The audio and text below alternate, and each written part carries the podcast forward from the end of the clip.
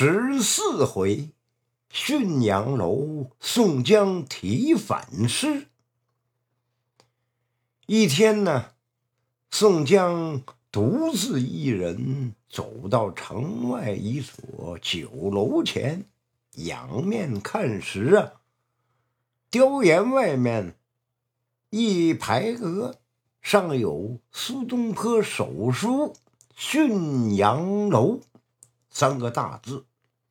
门前柱子上有一副对联：“世间无比酒，天下有名楼。”宋江在郓城县时，就听说江州有座浚阳楼，当即上楼，占一间靠江阁子坐下，点了些酒菜。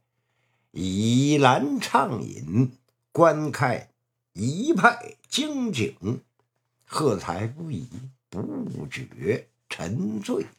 猛然想起，我生在山东，长在运城，学历出身，结识了众多江湖好汉，只留了一个虚名。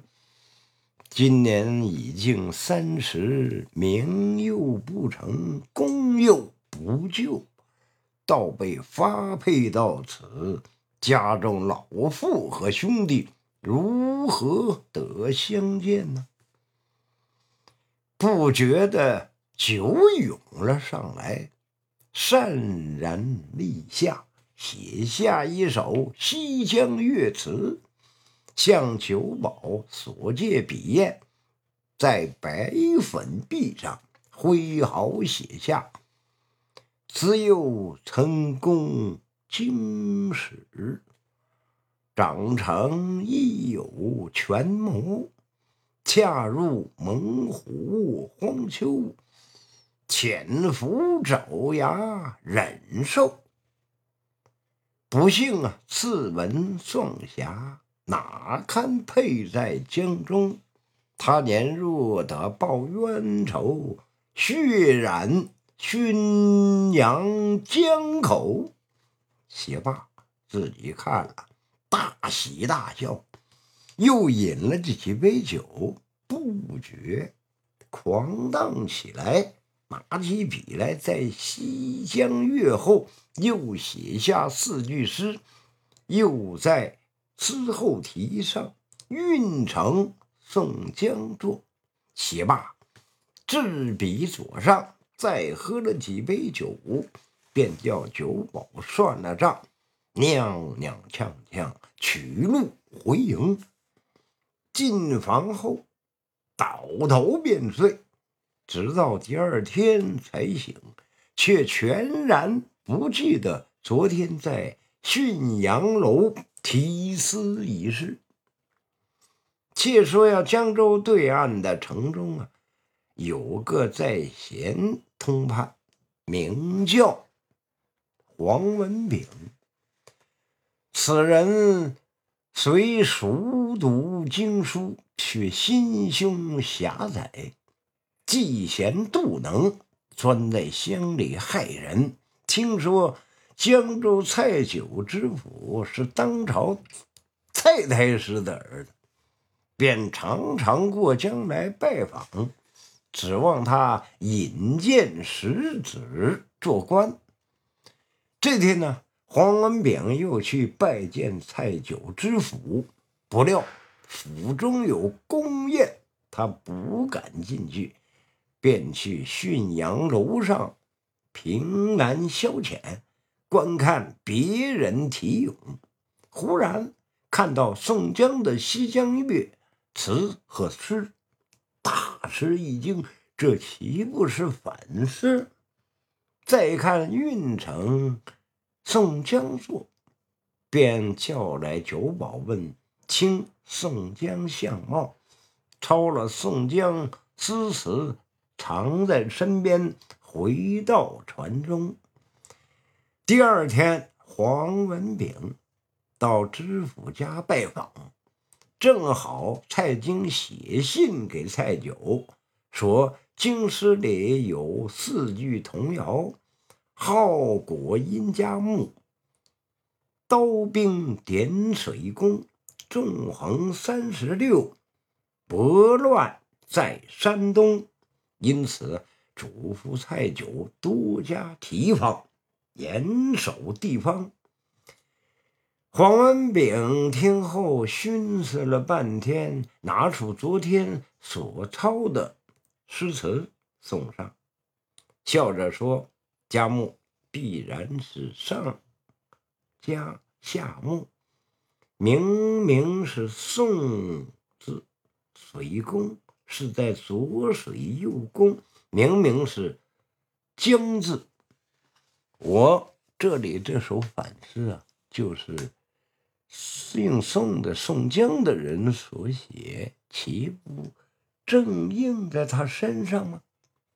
知府问：“什么叫纵横三十六，拨乱在山东？或是六六之年，或是六六之数，拨乱在山东。郓城县正是山东地界儿，你看。”这四句童谣全都应验了。黄文炳又请知府去查牢房营册，果然有个新来的囚徒叫宋江。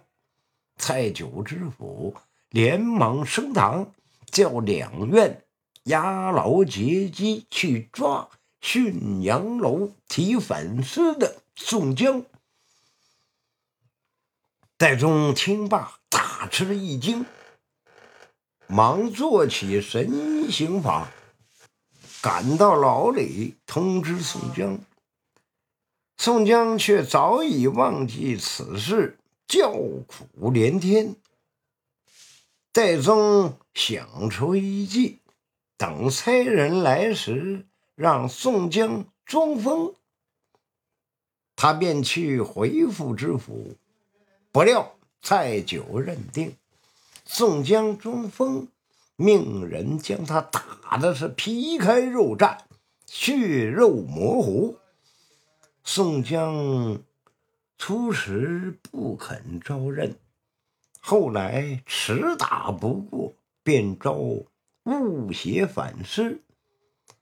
知府命人他将他押入大牢。又派戴宗送信去东京禀明情况。戴宗临行前辞别宋江，又让李逵小心照顾。戴宗回了江州，做起神行法，脚不沾地，才两天就到了山东境内。此时正是六月天气。戴宗走的是汗雨淋漓，便到一个酒店歇息。不料这正是汉地胡律朱贵开的酒店。戴宗酒一下肚，便被麻翻了。幸亏朱贵心细，检阅信件时得知送信的是吴用的好友戴宗。便连忙把他叫醒，送上山寨。晁盖得知宋江入狱，便要去救宋江上山，被吴用劝住。从这儿去江州，路途遥远，恐怕打草惊蛇，害了宋公明性命，不如将计就计。写封假信，叫院长带回，直说将宋江押往东京。问了详情后，处决示众。等他从此地经过时，便下山救他。此计如何？好是好，只是没人会写蔡京笔记。冀州城内有个圣手书生萧让，会写朱家字体。还有个玉壁匠金大坚雕得好玉石，把这俩人请上山，对山寨也有用处。晁盖呢，连连称妙，便依计行事，请了萧让、金大坚上山，安排了回信送戴宗下山。戴宗走后不久，吴用叫苦不迭。原来他一时疏忽，在回信上用了翰林、蔡京的印章。蔡九知府是蔡京的儿子，父子写信，又怎会有平日用的这个印章呢？戴宗的。神行法又无人能追上，晁盖只得派众好汉连夜下山，奔赴江州。戴宗回到江中，交上回信，果然被黄文炳看出破绽，打得他是皮开肉绽，只得招认。蔡九知府便判他私通梁山，七天后与宋江一同斩首。那天早饭后，刽子手们得知宋江和戴宗押到十字路口，只等五时三刻行刑。只见呢。法场东边，一伙弄蛇的乞丐强要挤进法场看，众士兵敢打不退。正吵吵的，西边一伙使枪弄棒卖药的，南边一伙挑担的脚步和北边一伙客商都挤进来看，士兵们拦不住。蔡九知府也禁止不得，那伙客人都在车上立定了看。午时三刻到了，刽子手们正准备动手，只见客商中一人拿出一面小锣，当当当当当当，哎，他敲了几下，东南西北。四伙人一起拿出刀枪，杀向刑场。这时，一个彪形黑大汉拖的是赤条条的，手握两把板斧，大吼一声，却是半天起个霹雳，从十字路口茶坊楼上跳下，手起斧落。砍翻刽子手，又往蔡九和知府杀去。众士兵急忙簇拥知府逃命去了。那四伙人正是晁盖等十几位好汉所办。办客商的这伙是晁盖、花荣、黄信、吕方、国胜。那伙。半使枪弄棒的是燕顺、刘唐、杜迁、宋万；半挑担的是朱贵、王英、邓天寿、石勇；半乞丐的是袁小二、袁小五、袁小七、白胜。当下带领一百余小喽啰，四下里杀将起来。只见人丛里那黑大汉。抡两把板斧，一味砍杀。晁盖猛然想起戴宗的话，便叫前面那个好汉目不是黑旋风。那人呢，只顾砍人，哪里肯应？晁盖便叫背着宋江、戴宗的两个小喽啰，跟着那黑大汉走。众人出了城。前面是滔滔大江，晁盖叫声苦。那黑大汉叫道：“不要慌，先把哥哥背到庙里。”众人进了靠江的白龙神庙，宋江才睁开眼，哭道：“晁盖哥哥，莫不是在梦中吗？”晁盖说：“恩兄不肯留在梁山，此时才有今日之苦。”当下，宋江便将那黑大汉引来相识，果然是黑旋风李逵。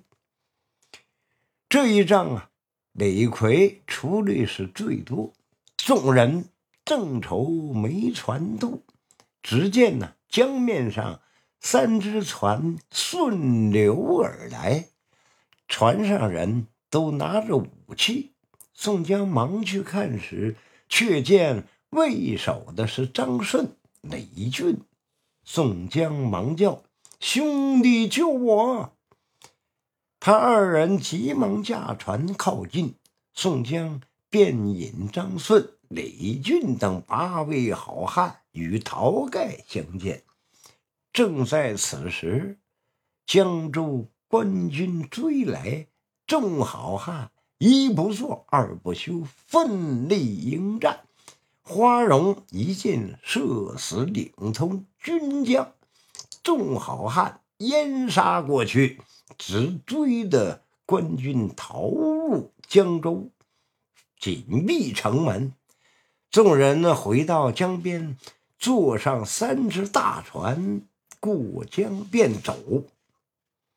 宋江虽然得救，却恨透了黄文炳，便和众兄弟商议，火烧黄文炳住宅，杀了他的全家，出了胸中一口恶气，也为当地百姓除了一害。众好汉见除了黄文炳，都来向宋江贺喜。宋江却跪倒在地，说：“今天犯下大罪，不由得宋江不上梁山坡。众位如果同去，今天便收拾起身；如果不愿去，愿听尊便。”只怕事发反遭千例。话音未落，李逵跳将起来，叫道：“都去，都去！有不去的，持我一斧，砍成两截！”宋江连忙喝住。众人说：“如今杀了许多官军，闹了两州郡。”不随哥哥去同生共死，却投哪里去啊？宋江大喜，谢了众人，当下收拾挺当，一起投奔梁山。路上又遇到了魔云、金翅、欧鹏、神算子、蒋进、铁笛仙、马灵、九尾龟。陶中旺，他们四个人，他们也随着宋江投奔梁山。回到梁山坡，晁盖请宋江当山寨之主，做第一把交椅。宋江哪里肯做呀？推辞再三，最后还是请晁盖做第一位，宋江做第二位，吴用。做第三位，公孙胜做第四位，其余个人不分功劳高低，旧头领坐左边，新头领坐右边，等以后根据出力多寡再安排座次。当晚，四十位好汉放怀畅饮庆功酒。